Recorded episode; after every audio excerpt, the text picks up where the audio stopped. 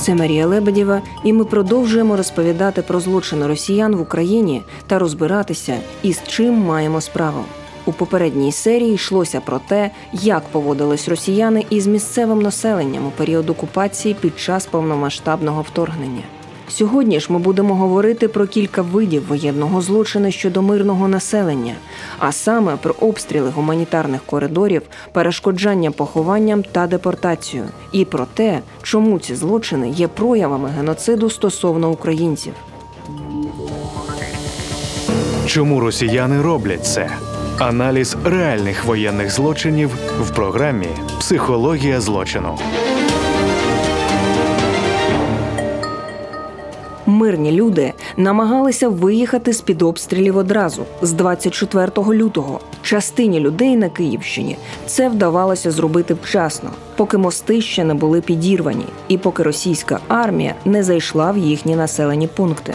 До останнього люди сподівалися, що до такого все ж не дійде. Та коли справи стали зовсім кепські, жителі відчайдушно почали пробувати виїжджати. В окупованих районах ніякої евакуації не оголошували, бо на той момент це вже було неможливо. Тож люди з відчаю та страху за дітей робили це самотужки, організовувалися в малі групи або ж самостійно виїжджали на автівках з великим написом Діти. Там справді були діти, і комусь справді пощастило. Та в більшості випадків росіяни розстрілювали цивільні машини, в тому числі з дітьми, незважаючи ні на що і ні на кого. А про наслідки цих злочинів, як і про те, чому вони взагалі були, українці дізналися тоді, коли окуповані райони звільнили і коли оприлюднили фото та матеріали, які вдалося зафіксувати. До кінця березня Збройні сили України остаточно зачистили від росіян Бучанський район. Олександр один із співзасновників Рипінської тероборони. Разом із п'ятьма своїми товаришами він брав участь у зачистці Бучі від росіян та здійснював рейди на території Приірпіння. Своїми спогадами Олександр підтверджує те, що розповідали у нашій попередній серії люди, які жили деякий час в окупації. Що терор з боку окупантів був спеціальним завданням, і для того, щоб це відбулося професійно, першу партію російських військових, які не впоралися із завданням, поміняли тоді на більш підготовлених. Продовжує Олександр. Насправді, ось е, перша частка, яка була, вони були не дуже такі е, підготовлені. Вони взагалі думали, що вони зараз заїдуть, їм тут російські прапора, квіти. А ось другі, е, котрі зайшли, це коли ми потрапили там під Ворзелем. Ті вже дуже такі мотивовані були, і до останнього ось вони давили та усе по, по статуту, так е, технічно вони розбирали сектора, перекривали сектора. Вони були навчені. Ось ця друга колона, яка зайшла потім до Бучі, ось е, вони і влаштували терор. Це були ось е, пі- підготовлені війська, десантники, які потім зайшли на частку Ірпіня і влаштували теж е, терор по розстрілу чоловіків, яких вони знаходили на вулицях. В один із днів, коли росіяни вже відступили, підрозділ Олександра обстежував місцевість біля Гостомеля. Після побаченого там чоловік більше не зміг знімати відео. Каже, навіть для підготовлених людей це було вкрай важко. Ми вийшли невеликою групою, десь шість чоловік, і пішли вдов, вдовж траси з Ірпіня до Гостомеля. Там було близько 15-20 машин з гражданськими, з дітьми, жінки, і все було розстріляно з а, крупнокаліберних пулеметів. Е, Там пушка 30 це БМД-2. І ну, я спочатку все це фільмував на відеокамері GoPro, потім я її просто вимкнув і все. З тих пор я ну, більше не знімаю нічого на камеру. Ну, Ось, е, я нарахував близько 15, е, так, десь 15 дітей. Ось, е, хтось був без голови, там, ну, таке. Ось, ну, це наслідки того, що русські, коли організували там блокпост, е, вони просто ну, в них був приказ стріляти во все, що рухалось. Серед розстріляних були жінки, діти і навіть немовля. Це була група автівок із людьми, які ще в лютому робили спробу виїхати з під обстрілів. Просто виїжджали з домівок, е, організувалися невеликими групами, там по 6 по 7 машин і виїжджали. Ну, те ж саме було і на виїзді з Ірпіня, це в сторону Стоянки. Те ж саме. Невеликі групи машин, 2-3 машини е, повністю розстріляні. Ось е, з кулеметів. Ну і на усіх машинах було написано діти ось е, великими буквами, і ну, це не допомогло. Чи бачив той, хто стріляв у ці автівки, хто всередині? За словами Олександра, відстань між стрільцем і людьми в машинах становила приблизно 400 метрів. При цьому стрілець не міг не розуміти очевидного, що мирні люди намагатимуться покинути Гостомель, що там залишається багато людей, і що ці машини не військові. Біля стоянки, де розстрілювали автівки з цивільними людьми, відстань взагалі становила якусь сотню метрів. Той, хто цілився з кулемета, бачив, у кого він стріляє. Окупанти влаштували пропускний режим на кількох блокпостах, робили постріли попередження і стріляли на ураження в тих, хто не зупинявся на ці постріли. Але те, що вони попереджувальні, ніхто з цивільних не знав. Ніякої комунікації між блокпостами у росіян не було. Тому, навіть якби на одному з них цивільним перелічили якісь правила, то вже на наступному ті правила могли бути зовсім іншими. Цілком можливо, що люди умисно дезорієнтували. Ніхто нікому нічого не пояснював. Люди не мали зрозумілого алгоритму і робили одне: вивозили дітей з під обстрілів. Продовжує Олександр. Люди не знали, що їм робити. Коли цивільна людина бачить, що в її е, сторону стріляють, вона е, відразу питається щось зробити, і перше, що відбувається інстинктивно, вони нажимають педалі газу.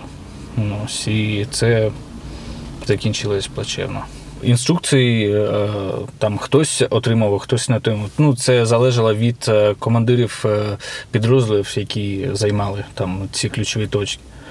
Ну, ось, е, коли ми е, стояли на жирафі, і е, через нас пройшло там за 7 днів близько там, 2000 чоловік, це блокпост жираф. І усі, хто виходили, вони були в білих пов'язках. На руках, на ногах, і ну там вони відразу отримали від окупаційних військ ну, інструкцію, як вони мають вийти і виходити. Описане Олександром відбувалося в березні, у той час, коли в Гостомелі перебували росіяни. Завданням групи Олександра була розвідка та контрдиверсійна діяльність. Чому трупи з машин та вулиць не забирають і не дозволяють забирати іншим, він дізнався згодом від полонених росіян. Те саме підтвердили і люди, яким вдалося вийти з окупації. Розповідає Олександр. На путі ми бачили дуже багато е, просто розстріляних цивільних, які е, не дозволяли взагалі кудись прибирати. Це був знак устрашення для інших. Ну, та, те ж саме було в Бучі, коли вони влаштували та друга колона, коли зайшла, першу колону, е, там е, перше нашестя на Бучу відбили, вони відступили. Друге нашестя, коли було на Бучу, е, вони влаштували терор е, з розстрілом е, цивільних. Потім те, те ж саме було в Ірпіні. Е, На всіх ключових блокпостах, е, які вони влаштували в Ірпіні, там перекривали вулиці е, в районі центрального парку. Там на кожному перехресті було по три, по чотири цивільних е, чоловіка розстріляно. Ну, Всі при відході вони мінували цивільних, і ми групою, коли е, ходили, ми розміновували цивільних. Перше, цивільні, які виходили, вони казали, що їм не дозволяють прибрати е, тіла загиблих е, родичів е, з вулиці. Ось і друге, полонені російські росіяни, російські війська. Вони казали, що так, командири забороняють розгрібати тіла погибших там Усі загиблі, яких тоді бачили Олександр і його товариші, мали кульові поранення. Загалом, згідно з офіційною статистикою правоохоронних органів, майже всі загиблі в Бучанському районі, а це понад 400 людей, були розстріляні, і лише мала частина загинула внаслідок мінно-вибухових та інших травм, говорить Олександр. Характер ураження це крупнокаліберний кулемет е, тридцятка. Це 30 мм БМД-2, там БМД-3. Ну, після таких поранень важко вижити. Ось це взагалі чаще всього це там без голови, без якісь кінцівки, там руки, там по плече відірване. Там, ну, те ж саме і діти. В рейдах, коли ми були, ну там дуже багато цивільних було ну, загинуло. Я так думаю, що багато людей просто там було навіть поранено в машині, але через те, що ніхто не надавав першу домедичну і медичну допомогу, вони просто вмерли там. Російські пропагандисти постійно брешуть про якесь нібито звільнення українців, але насправді і цьому є величезна кількість підтверджень. Росіяни тероризували мирне населення, використовували його як живий щит і взагалі не ставились до місцевих як до людей. Це аж ніяк не було схоже на звільнення від чогось. Це був повний і безумовний терор. З окупації переважно нікого не випускали.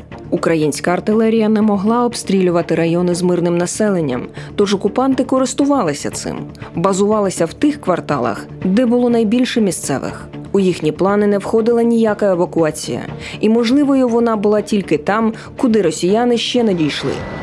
Продовжує Олександр. Тільки якщо е, окупаційні війська відпускали їх самі, тільки так.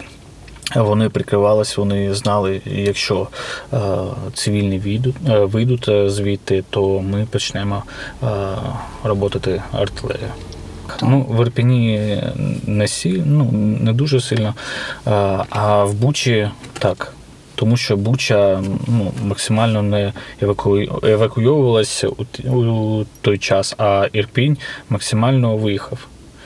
Ось була велика евакуація в Ірпіні, і русські там зайшли не на всю частину Ірпіня. До речі, сім'ї, дружини, діти, батьки, тих, хто в перші дні став на захист своєї землі, теж часто залишалися в окупації. Так сталося і з дружиною та дитиною товариша Олександра. Добре, що окупанти про це не знали, інакше б розстріляли, каже він.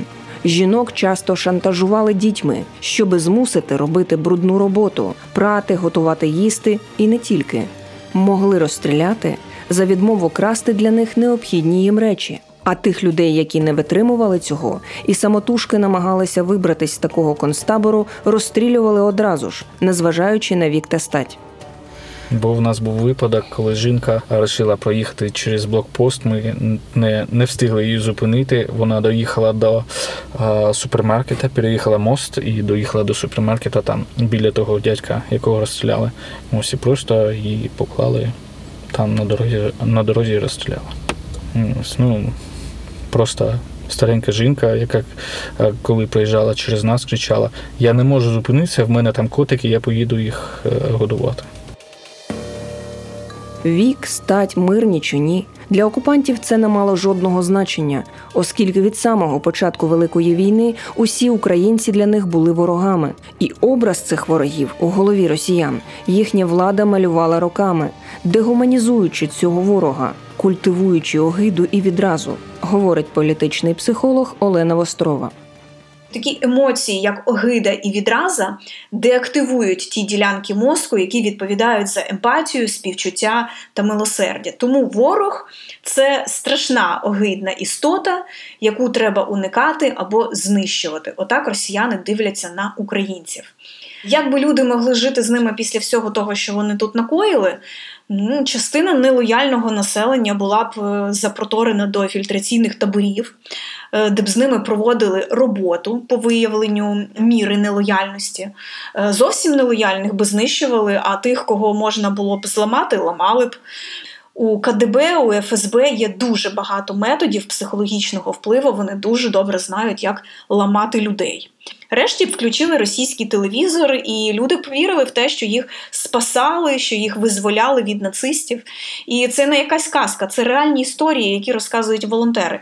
Е, мені розказували одну історію про чоловіка, літнього чоловіка, якому росіяни рознесли дах, і чоловік, до речі, знав, хто це зробив, тому що бачив на власні очі. От, А коли він потрапив в окупацію, Е, він потрапив е, під вплив інформаційно-психологічних операцій, які, до речі, окупанти розвертають на окупованих територіях завжди. І він повірив у те, що його обстріляли нацисти українські. Він перестав вірити своїм власним очам.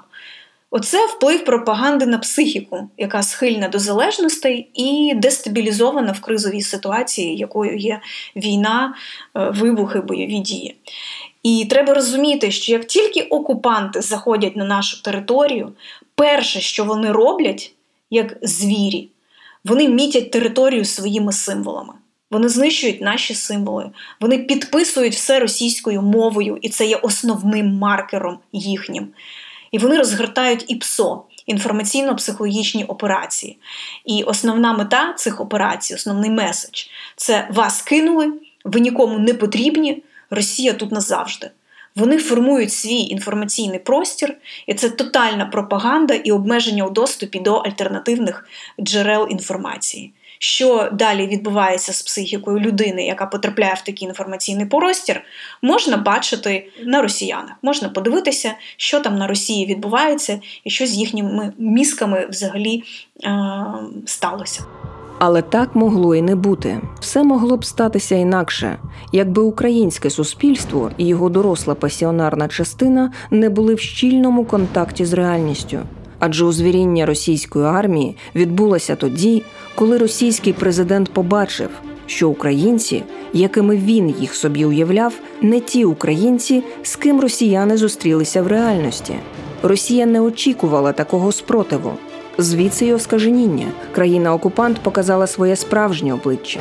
І тоді почалися звичайні для Росії практики терору та геноциду, говорить психолог Олена Вострова. От і ця пасіонарна активна частина вона виявилася морально готовою дати відсіч ворогу. І ця частина почала чинити шалений спротив, була заряджена люттю і такою здоровою агресією, активною силою на захист свого, своїх кордонів, своєї землі, своїх домівок, своїх рідних, своїх дітей. І це поламало плани Путіна, зірвало його спецоперацію і викликало е, злість. Бо потрібно було переплановувати і думати, як впроваджувати наступну спецоперацію. За первинним задумом, е, українське населення мало зустрічати ворога з квітами і пирогами. Але коли цього не сталося, коли Путін побачив, наскільки нелояльним є українське суспільство до нього, до всього, що він робить, і тоді в хід пішли терор і геноцидні практики Кремля, які імперська Росія завжди використовувала і щодо свого населення, і щодо населення тих земель, які вона окуповувала. І треба сказати, що так історично склалося, що терор і геноцидні практики завжди були були і залишаються звичними практиками росіян.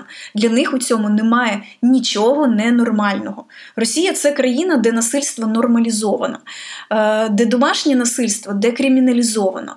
Е, насильство є фундаментом стосунків між людьми і відносин між владою і населенням.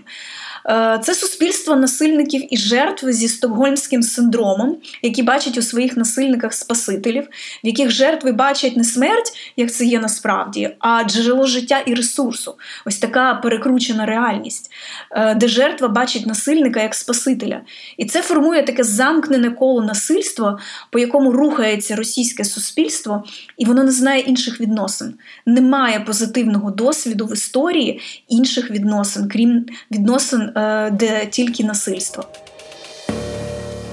Навіть якщо уявити, що ці території лишилися окупованими, як агресор збирався поводитися із суспільством, нелояльним до нього, очевидно, так само, як колись поводився із нелояльним суспільством в Росії. Метою терору тоді було позбутися непокірної пасіонарної частини суспільства, а ту, яка залишиться, шантажувати тим, що їхня безпека залежить виключно від росіян. Якраз на це і був розрахунок, вважає Олена Вострова. І мета була провести селекцію населення і залишити тут безвольних і лояльних, яких можна буде використовувати потім як біологічний ресурс. Е, до речі, самі росіяни називають себе продукт отрицательної селекції російського населення. І ось цей продукт прийшов в Україну. Це такі аморальні пристосуванці під пресингом купи заборон, і жага повернути собі контроль над своїм життям, хоч якийсь, і жага задоволень, вона просто е, зриває мозок таким людям. Коли вони потрапляють в умови, де є дозвіл на злочин і повна безкарність, от роби, що хочеш, і тобі за це нічого не буде. Вони чинять терор і воєнні злочини у цьому стані. Терор мирного населення, як свідчать численні розповіді українців, був одним із головних завдань окупантів. Жахливим наслідком цього терору стали залишені тіла мертвих людей, причому як своїх, так і чужих, цивільних і військових. Якщо у Бучі росіяни спалювали тіла своїх солдатів у пересувних крематоріях, то на Сумщині, наприклад, величезну кількість трупів росіян ніхто і не думав забирати, адже Росія відмовлялася визнавати свої втрати. У березні омбудсмен закликала міжнародні організації вплинути на Росію, щоб та вивезла тіла своїх загиблих, оскільки це загрожує екологічною катастрофою Україні. Були випадки, коли росіяни ставили свої блокпости на кладовищах і не давали таким чином ховати убитих. Або ж залишали на вулицях і не дозволяли забирати для залякування, як пояснювали самі ж росіяни. Продовжує Олена Вострова. Так, у людей зі здоровою психікою є запобіжники, тобто стоїть заборона на вбивство собі подібних. Е, Деякі люди, коли бачать кров або мертві тіла, взагалі можуть втрачати свідомість навіть. Тобто, побачити зненацька на дорозі мертве тіло це завжди певний виклик для психіки, якщо ви не медик, якщо ви не треновані бачити і вивчати людські тіла в моргах, наприклад. І коли росіяни залишали спеціально тіла вбитих людей і не давали їх захоронювати, що, до речі, є теж порушення міжнародного гуманітарного права, то вони переслідували дві мети. Перше, це дійсно залякування, це вплив на психіку, щоб люди боялися і думали, що якщо вони зроблять щось не те, що будуть хотіти окупанти, то будуть знищені. І це була така демонстрація: ось дивіться, що з вами буде. І друга мета це антисанітарія, тобто створення умов для поширення інфекцій і хвороб, е, розносчиками яких, до речі, ставали голодні тварини, які від безвиході поїдали трупи. Наші військові кажуть, ми не воюємо з мертвими, ми ховаємо тіла і ховають тіла ворогів також. І це є дотримання норм гуманітарного права та й просто здорового глузду та прагнення до життя. Росіяни ж в цьому злочині схожі на некрофілів та самогубців. Олексій Іванов був свідком загибелі свого сина. Поспілкуватися нам вдалося у Бучі, коли у квітні Олексій приїхав на упізнання свого сина в морзі. Тіло Івана мали отот привезти на рефрижераторі. Він, як і багато інших чоловіків, що намагалися тоді зупинити ворога і не дати йому просунутись далі, не зміг вивезти свою сім'ю із села у Бучанському районі. На той час автівки на дорогах уже обстрілювали, переїжджали танками і палили разом із тілами всередині. Тому його сім'ї довелося переховуватись у будинку. Але 4 березня родичі позвонили дружині Олексія і сказали, що потрібно їхати в Київ, оскільки є транспорт до Європи, вмовляли виїжджати з під обстрілів. Дружина з дітьми 5 і 15 років сіла в машину і поїхала з села. Та дорогою їх обстріляли. Сина Івана поранили в плече, матір у стегно. Попри поранення, усі вистрибнули з автівки і побігли полем, але по них продовжували стріляти, говорить батько Івана Олексій. Е, Його останні слова, я просто вона кричала, що він впав. Е, Ну, вони вискочили з машини, вони по полю їхали, тікали. Вискочили з машини, вона сказала, Ваня впав. Я сказав, що я просто подумав, що якщо він поранений, я можу в Вані спитати, що у нього, і щоб вона там наклала жгут чи якусь медичну допомогу йому зробила. Е, Він сказав, папа, я все. все. Івана поранили в груди. Олексій вважає, що той, хто стріляв, точно бачив, що люди беззбройні, що перед ними жінка з дитиною і підліток. Але це не зупиняло окупантів. Тіло Івана довго не давали забрати з поля, говорить Олексій. Ну, звісно, вони бачили це. У них був е, це було ще світло, у них був включений, е, включене світло в салоні. Потім, коли вони біжали по полю, е, було ж видно, що це мама з дитиною. Ну, вони полишили Ваню, мама була поранена в бідро, але добре, що кістка не задіта, і їй роздробило руку кулею.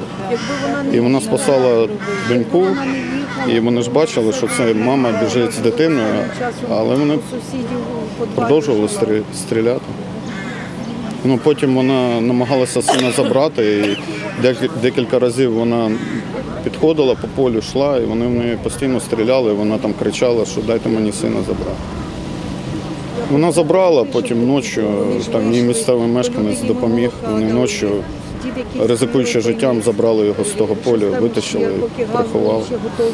Але собаки з'їли його лице. Просто для мене це був е, ну, і несподіванка. Я його коли відкопав, я думав, е, ну, я хотів побачити його лице, але Є численні докази того, що це були саме російські солдати, зокрема відеозаписи з дронів. На одному з них, опублікованому в інтернеті, видно, як з легкової автівки на трасі біля селища Мрія виходить людина і піднімає руки вгору. Вона щось кричить, імовірно, що в машині дитина. Цю автівку теж розстріляли. У машині мати прикрила своїм тілом шестирічну дитину. Дитині вдалося вижити, і цей хлопчик вже точно ніколи не забуде, як і хто убив батьків на його очах. В окупантів була можливість ідентифікувати, що люди цивільні. Вік, стать і те, що люди не військові, беззбройні, не мала жодного значення для солдатів російської армії. Часто можна почути, що вони розстрілювали людей заради забави, бо просто могли собі це дозволити. Один із таких випадків стався у Бучі 17 березня. 14-річний Юрій Нечіпоренко з батьком Русланом їхали на велосипедах у центр міста за ліками від тиску та гуманітарною допомогою. Також вони сподівалися знайти трохи бензину для генератора, адже у Бучі тоді не було ні газу, ні світла, ні водопостачання. Того дня вони отримали інформацію, що за певною адресою роздаватимуть гуманітарку. Шлях їм перегородив російський солдат зі зброєю в руках. Продовжує Алена Чепоренко, яка посилається на слова свого сина Юрія. Зупинив їх і запитав, куди вони йдуть. Чоловік відповів, що це за харчами. От. Вони підняли руки, сказали, ну, звичайно, вже з велосипедів вони на той час зійшли, сказали, що загрози не представляють, нічого в них протизаконного немає. У кожного були на руці білі пов'язки, які, звичайно ж, потім ми не знайшли на чоловікові, їх не було. От. Так як пояснила дитина, що папа повернувся якось в один момент. Я так скоріш за все розраховую побачити, як там син, тому що першим йшов чоловік, а син трошки подалі. І в цей момент ця, ця звірівка почала його стріляти на очах сина. Постріли були е, в грудину, прицільні і з метою вбити людину. Це було поранення в серце. Чоловік упав. Е, Син сказав, що е, мама, папа помер відразу. Я запитала, чому ти так зрозумів? Як, як ти це е, зрозумів? Син каже, він сказав А і впав з відкритими очима, з піднятими руками, впав на землю. Дитина запитала, можна подойти к отцу. І в цей момент цей нелюд вистрелив у сина, поранив йому руку, дитина впала на землю. І так як е, кофта була на ньому з капюшоном, вона трошки піднялася, і е, були постріли в голову, але на, на щастя не зачепило, а пройшлося по тканині кофти. Юрій вижив лише тому, що окупант не влучив туди, куди цілився, і не помітив цього. Через деякий час хлопцю вдалося дістатися підвалу, де йому надали допомогу і провели додому. А от тіло батька забирати було небезпечно. Алла зі своєю мамою вирішили звернутися до російських військових, щоби ті дозволили забрати тіло. Це вдалося зробити наступного дня. Мама Алли з тачкою йшла попереду, а позаду чула голоси російських військових. Далі продовжує Алла. Загроза, небезпека могла бути в будь-яку секунду, будь-коли і невідомо яка. Коли вона вийшла із дворів на вулицю центральна, з іншого блокпосту вийшов російський солдат, я так розумію, агресивно налаштований, можливо, навіть той, хто стріляв мого чоловіка. І і сказав нецензурними словами, що уйди відсюди. Ці солдати, які йшли позаду, коли вже він їх побачив, вони вийшли на дорогу, то він, він зрозумів, що це, це їхні люди. Він дозволив е, підійти до тіла, дали дозвіл тим людям з тачкою, погрузили мого чоловіка і привезли в приватний будинок, там, де ми проживаємо. Сотні людей потрапили в таку ж ситуацію, як і Алла. Ситуацію, коли інші люди контролюють твоє життя, не дають забрати тіла вбитих ними рідних і цим намагаються принизити і залякати. У такому стані психіка людини може змінюватись, і саме це також було метою окупантів, говорить психолог Олена Вострова. Коли людям, які знали вбиту людину, не дають її поховати, це прояв наруги, знущання та приниження. Таким чином, росіяни демонстрували свою владу і контроль, і так промовисто свідчили. Ваше життя в наших руках. Ми можемо з вами зробити все, що нам заманеться. Ви ніхто, і ви нічого не можете з цим зробити. І нам за це нічого не буде. Оце дуже пригнічує і викликає відчай. Коли людина втрачає контроль над своїм життям, вона стає дуже вразливою. Вона стає тривожною, вона боїться, е, це придушує волю і деморалізує дуже сильно. Це ставить людину в позицію жертви, і тут виникає ризик стокгольмського синдрому.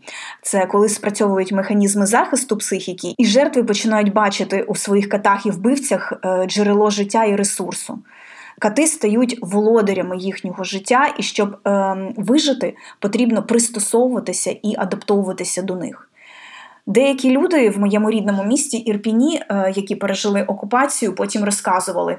Росіяни були до нас добрі. От буряти і кадирівці, о ті звірі, ті звірствували. А от росіяни були хороші. Вони нас не вбивали, вони просто вигонили нас з наших домівок, жили там, переховувалися, грабували, пиячили.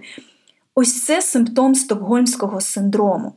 Нам треба усвідомити, хороші росіяни це симптом стокгольмського синдрому, коли жертва починає шукати в катах якісь людські риси, щоб не так було страшно, щоб не так моторошно. Е, бо витримати терор і геноцид для психіки і залишитися цілісною, неушкодженою це нереально важко. Це треба бути сильною людиною, мати сильний внутрішній стрижень, достатній рівень внутрішнього ресурсу та свідомості і когнітивних здібностей. І незалежну структуру психіки, аби не вимкнулось критичне мислення, і психіка могла е, зберігати стабільність, і когнітивні процеси не давали збій. Утім, треба розуміти, що всі практики геноциду і терору, до яких вдаються росіяни, так чи інакше травмують психіку, бо створені саме з цією метою. А тепер повернімося до історії залою. 19 березня сім'я дізналася про можливість евакуації через зелений коридор. Проте потрібно було самостійно дістатися до будівлі міської ради. На той момент люди вже знали, що росіяни обстрілюють гуманітарні коридори, тож ніхто не був упевненим, що їм вдасться залишитися живими. Далі продовжує Алла. Нам предстояло йти тією ж вулицею, де застрелили мого чоловіка. Через ці самі блокпости ми йшли і щосекунд не молилися. Ми не знали, чи будемо жити наступний раз. Були вибухи, їздили на транспорті ці військові з солдатами, нас зупиняли. На... Ми ми йшли і, і прощалися з життям кожну секунду. Зі мною були мої діти, троє дітей і свекруха. Діти тримали в руках білий прапор. На нас були білі пов'язки. Неодноразово окупанти обстрілювали такі коридори під Запоріжжям, Маріуполем, зриваючи евакуацію. Гинули мирні беззбройні люди. Для окупантів не мало жодного значення, був це гуманітарний коридор чи одна автівка із жінками та дітьми. Якщо росіяни свідомо обстрілювали цивільних, знаючи, що це гуманітарний коридор, тим більше вони не зважали на окремі автівки з людьми. І це не було випадковістю. Окупанти знали завчасно, що ніяких військових у колоні бути не може. Тоді навіщо вони зривали домовленості про виїзд мирних людей? Продовжує політичний психолог Олена Вострова. Людей, які самі намагалися вибратися з окупації, які вивозили дітей або літніх людей, розстрілювали. З якою метою? Є чотири мети. По-перше, залякати, зламати оцей бойовий дух, зламати спротив та волю до життя. Треба визнати, що Російська Федерація має доволі потужний арсенал і експериментальну базу і знання, як впливати на психіку людей, як маніпулювати нею так, аби спонукати людей до дій, які потрібні саме маніпуляторам. У методах ведення інформаційно-психологічної війни росіяни виявилися навіть вправнішими ніж у методах ведення конвенційної війни на землі, на морі та в повітрі. По-друге, людям не давали залишати окуповані території, тому що ворогу потрібен живий щит. Українські військові дотримуються правил війни і не наражають на небезпеку мирне населення. Росіяни про це прекрасно знають. Вони цим користуються на свою користь. І треба визнати, що росіяни дуже так вправно і нахабно маніпулюють цінностями людей. Тому залякані люди, які сидять по своїх домівках, формують оцей живий щит, і це створює перепону для наших військових е, відпрацьовувати по противнику в повній мірі. Тому наші військові завжди просять мирне населення виїжджати з міста і не заважати його зачищати від окупантів. Третя мета це мобілізаційний ресурс. Тобто росіяни на окупованих територіях насильно мобілізують людей, особливо чоловіків, для того, аби використовувати їх як гарматне м'ясо для з'ясування вогневих позицій наших військ. А також для пошуку вразливих місць е, в лінії оборони. Така примусова мобілізація, до речі, також є воєнним злочином. І четверта мета це робоча сила. Е, росіяни використовують цих людей як рабів для певних завдань, які потрібні їм. Тобто вони е, там підтримують інфраструктуру, виконують ще якісь завдання, які їм дають росіяни. І інколи люди, які потрапляли в окупацію, вони просто працювали за їжу. Зрив, розстріл гуманітарних коридорів це та сама практика геноциду, пояснює психолог. Адже мета ворога при цьому по суті, це введення людини в стан, коли вона відчуває лише страх, безпорадність, втрату контролю ситуації, втрачає себе. Продовжує Олена Вострова. Знову ж таки, зрив гуманітарних коридорів, е, розстріл гуманітарних коридорів все це є практики геноциду, це практики залякування, і все це частина інформаційно-психологічних операцій. Для чого це робиться? Все це робиться для того, аби позбавити людей відчуття безпеки, е, викликати відчуття паніки, страху, е, залякати. Все це практики, які спрямовані саме на те, щоб подавити супротив, викликати так звану навчену безпоміч зовнішність, тобто про що б ти не робив, як би ти про що не домовлявся, а все одно це буде зірвано. В тобі немає на що розраховувати. Ти не можеш довіритися ні словам ворога.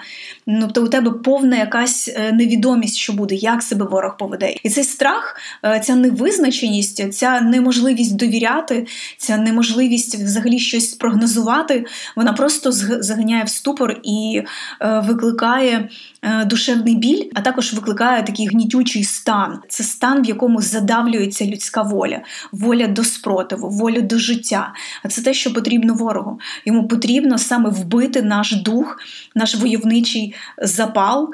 Е, просто зруйнувати наш стрій, вивести нас з рівноваги, е, зробити так, щоб ми були розконцентровані і не могли мобілізуватися. І оцей мобілізаційний стан е, він порушується саме такими вчинками, як зрив гуманітарних коридорів, як неможливість прогнозувати, неможливість довіряти і вірити жодному слову. А паралельно відбувався не менш страшний воєнний злочин, пов'язаний з евакуацією. У багатьох окупованих містах населення примусово вивозили на територію Російської Федерації чи Білорусі. Їм розповідали, що виїзд можливий лише в один бік, без варіантів. Саме таким чином, по суті, депортували на територію Білорусі сім'ю Лідії Олександрівни з Андріївки. І говорить, даю вам 30 секунд погрузиться. И мы с погреба, как были, так стояли у той бус на сзади, это 10 человек. И, и отправили нас на Бородянку и на Чорнобиль. А там пост за постом, пост за постом, вони нам піднімаємо руки, і оці журналісти беруть у нас інтерв'ю і беруть, ми вже не знаємо, що говорити. Я вже кажу, я 12 днів просиділа в погребі, я нічого не знаю, я нічого, ми нічого не бачили. Лідії Олександрівні та її сім'ї пощастило. Вони не втратили одне одного при виселенні з рідної землі. З Білорусі жінці вдалося виїхати до Польщі, а членам сім'ї в інші країни Європи. Після деокупації свого села Лідія Олександрівна повернулася в розтрощений росіянами будинок в Андріївці і змогла розповісти цю історію. Історію, що сталася із тисячами інших українців, яких вивезли і які втратили під час депортації своїх дітей та рідних. Людей змушували проходити фільтрацію. Якраз під час такої процедури сім'ї часто роз'єднували, дітей відбирали у батьків і відправляли кудись окремо, не даючи ні адрес, ні контактів. За даними Національного інформаційного бюро, станом на 19 серпня 2022 року 6950 дітей офіційно вважалися депортованими до Російської Федерації або тимчасово окупованих нею частин України. Ці діти переважно з Маріуполя, Київщини, Харківщини. Такі дії росіян ніщо інше, як одна з геноцидних практик, яку використовував російський режим ще за сталінських часів, і яка має ту саму мету, яку ставив перед собою попередній російський диктатор, пояснює психолог Олена Вострова. Це така зухвала практика, коли вождь одним помахом руки міг пересувати цілі народи з однієї території на іншу, міксувати національності та переселяти кого куди заманеться. Це робилося для того, аби руйнувати національні ідентичності, поневолювати народи, пригнічувати їхню волю до супротиву. Та й взагалі до самого життя, адже відомо, що люди, які мають спільну національність, об'єднуються в одну громаду, тримаються своїх, підтримують своїх, мають свої інтереси і мають ресурси ці свої національні інтереси відстоювати. Так працює наша психіка. Сталін ламав ці механізми, е, ламав ці ресурси людської психіки. Коли Сталін е, перетасовував і змішував різні народи, він якраз хотів позбавити їх цього родинного національного ресурсу, здатного до гуртування, супротиву, до появи інтересів та їх відстоювання. Для режиму це дуже небезпечно. Тому людей розкидували, розділяли, позбавляли сили роду, сили народу, позбавляли відчуття свого, своїх меж, все кругом колхозне, все кругом майо. Розмивали ідентичність, розмивали межі, робили людей психологічно залежними від культу особи Леніна, від культу руского міра. По суті, формували людям культову залежність, формували ось цю некромантію. Ленін живіє всіх живих. Це, по суті, було заміщення батьківської структури е, в людській психіці на штучний конструкт, який робив людину залежною від режиму. Немає коріння, немає опори, е, немає внутрішнього стрижню, немає своєї землі під ногами, такі собі космонавти. Пам'ятаєте, е, як всі хлопчики хотіли бути в Радянському Союзі космонавтами? Так ось це воно: космонавти, травматики, без роду, без племені, е, підвішені в космосі руского міра. Ось так формувався цей Homo Sovieticus з культовою залежністю. Взагалі, рід і народ це величезний базовий ресурс для людини, е, для особистого її зростання та формування сильної ідентичності, сильної особистості. Сила роду, е, повага до роду, блага роду, ось це благородство це потужна внутрішня сила людини. Режиму не потрібні сильні люди зі здоровою психікою. Легше керувати хворими дітьми, тобто інфантильними людьми з травмованою психікою. Аналізуючи злочини, ми переважно спираємось на логіку, але її важко розгледіти у діях росіян, якщо дивитися на це з точки зору розсудливої людини зі здоровою психікою, вважає психолог. Та якщо подивитися з точки зору злочинця і насильника, то стає зрозуміліше, що і чому вони роблять, говорить Олена Вострова. Ми шукаємо пояснень, чому вони це роблять, і тут є один дуже важливий момент для проговорення усвідомлення. Росіяни чинять воєнні злочини. Вони знають, що таке правила війни і як не стати воєнними злочинцями. Їх цьому навчають, як і всіх військових у всьому цивілізованому світі, е, тому що міжнародне гуманітарне право вивчається всіма військовими в цивілізованих країнах. Але росіяни порушують ці правила навмисно, що є прямим свідченням того, що однією з цілей у цій війні є знищення і геноцид українського народу причин, чому вони такі, і чому вони нас хочуть вбити, чому вони це роблять, е, чи це вони такими народилися, чи це вони збочинці, чи це їх такими зробила пропаганда або ще щось. Отаких причин може бути дуже багато. Але причина не звільняє росіян від відповідальності і провини за те, що вони роблять. Причина пояснює природу явища. Тобто, коли ми е, усвідомлюємо причину, нам стає легше, е, ми знаходимо собі таку раціоналізацію і пояснення для себе, будуємо причинно-наслідкові зв'язки, раціоналізуємо, і нам стає не так тривожно. Але причина ніяк не виправдовує злочин. І всі, хто скоїв ці воєнні злочини, мають сісти на лаву підсудних, мають е, бути засуджені і покарані. І ще раз повторю: ми можемо розбиратися в причинах, але причина не є виправданням. Причина не відміняє відповідальності, провини і покарання. Розуміння певних механізмів дає людині впевненість і розвиває критичне мислення. У наступному випуску ми продовжимо аналізувати, з чим і ким маємо справу у цій війні, і поговоримо про психологію інших видів терору, а також про те, як фіксуються і розслідуються такі злочини. З вами була Марія Лебедєва. Психологія злочину. Реальні воєнні злочини росіян нашого часу.